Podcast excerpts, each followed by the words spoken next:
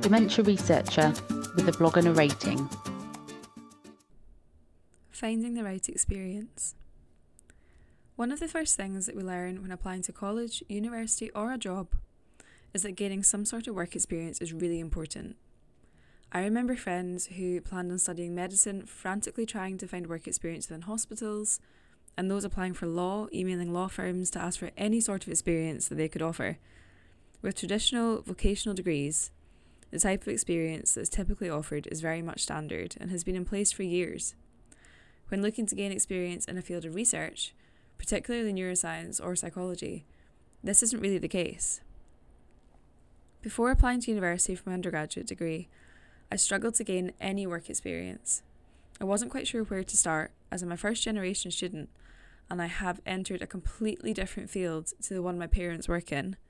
I didn't have access to the right connections who could offer me exclusive opportunities like some of my peers did, who were perhaps going into a similar field as their parents or who knew family friends from the time their parents spent at university. Upon speaking to people at university, I also realised that having gone to a state school, my school didn't necessarily have access to some of the alumni or parents or pupils that private school networks did, and therefore had fewer connections to reach out to when looking to aid or search for experience. If I'm being totally honest, for a while, I felt a bit lost, and I didn't really know what I was supposed to be looking for, but I began to pick up as many opportunities as I could. As I was applying for psychology and neuroscience for my undergrad, I tried to get as involved with as possible with various charity committees and fundraising efforts in school, and I organised an Alzheimer's Awareness Week to raise money for Alzheimer's Scotland. I also worked with children who had difficulty reading and helped them to develop their reading and writing skills in order to cope better with lessons in school. I luckily got involved in enough opportunities to gain entry to the course I wanted, and I continued to stay as active in my fundraising efforts during my time at university. While at university, I started to find the areas of research that interested me. As I mentioned previously, I didn't have many contacts in the field, and while this does make it more difficult to find experience, it meant that I learned to really put myself out there. I emailed countless people, from PhD students to lecturers and labs, within the University of Glasgow and beyond. I definitely got over any fear of approaching people, and in the end, it started to pay off. I was offered two internships in the summer between my second and third year of university. One involved assisting a PhD student in the data collection for their research, which gave me great experience in working with older adults in a research setting and the other required me to complete the data extraction for a systematic review with a lecturer at a different university within the same city. Both were quite different and gave me a broad range of experience, which has been really helpful when applying to jobs, further research experience, and my master's degree at UCL.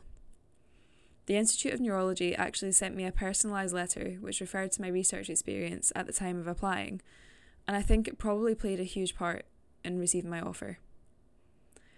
During the COVID 19 pandemic, I had a brilliant summer research opportunity fall through, and I know that many others were left in similar situations.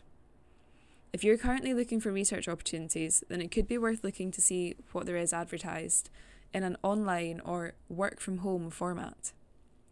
Data analysis and systematic reviews can often be performed in remote settings, and in my experience, I was able to fit this type of work around my own schedule.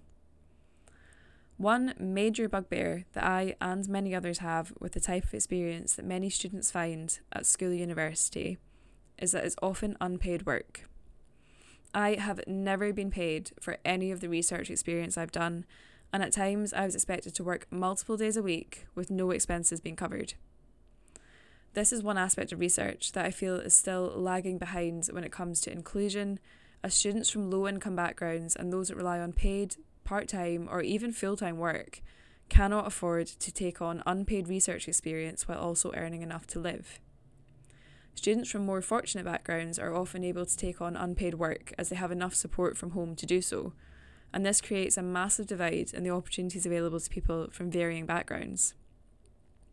I personally had to work alongside any research experience I was given, and it was not easy to meet the demands of both a paid job and unpaid work experience. If you're in a position where you cannot afford to take on unpaid work experience, then I have one piece of advice, and that's to make the most of the opportunities that you have at university. I've referred to various pieces of coursework I completed and applications to postgraduate degrees, and often about my dissertation project. I spent time finding a dissertation supervisor that I worked well with and that I created a project with that I was truly passionate about.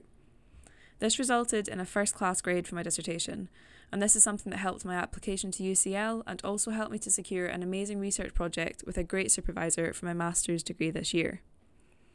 While some people dread the dissertation they face at the end of their degree, I found that by choosing something I was passionate about, I really enjoyed the research process, and it paid off in the end. I have a few top tips. Number one, if you don't ask, you don't get. Number two, people are much more willing to help you than you might think, and you're usually helping them in return. Number three is to aim high. Don't be afraid to approach people or think that you're underqualified, as everyone has to start somewhere, and most researchers know and remember this feeling. Number four is to be careful when choosing a dissertation or final research project supervisor and topic at university. This is probably going to be your first independent piece of research, and it gives you an opportunity to impress your future employers and universities. And the last tip is if you're struggling to find research experience, Try to look for work within your area of interest in a different setting. For example, working with a charity or in a healthcare setting can be just as valuable. Thank you for reading and listening, and please stay tuned for another update on my progress in my MSc next month. Morgan. Thank you for listening. Join the Dementia Research bloggers and share your own views.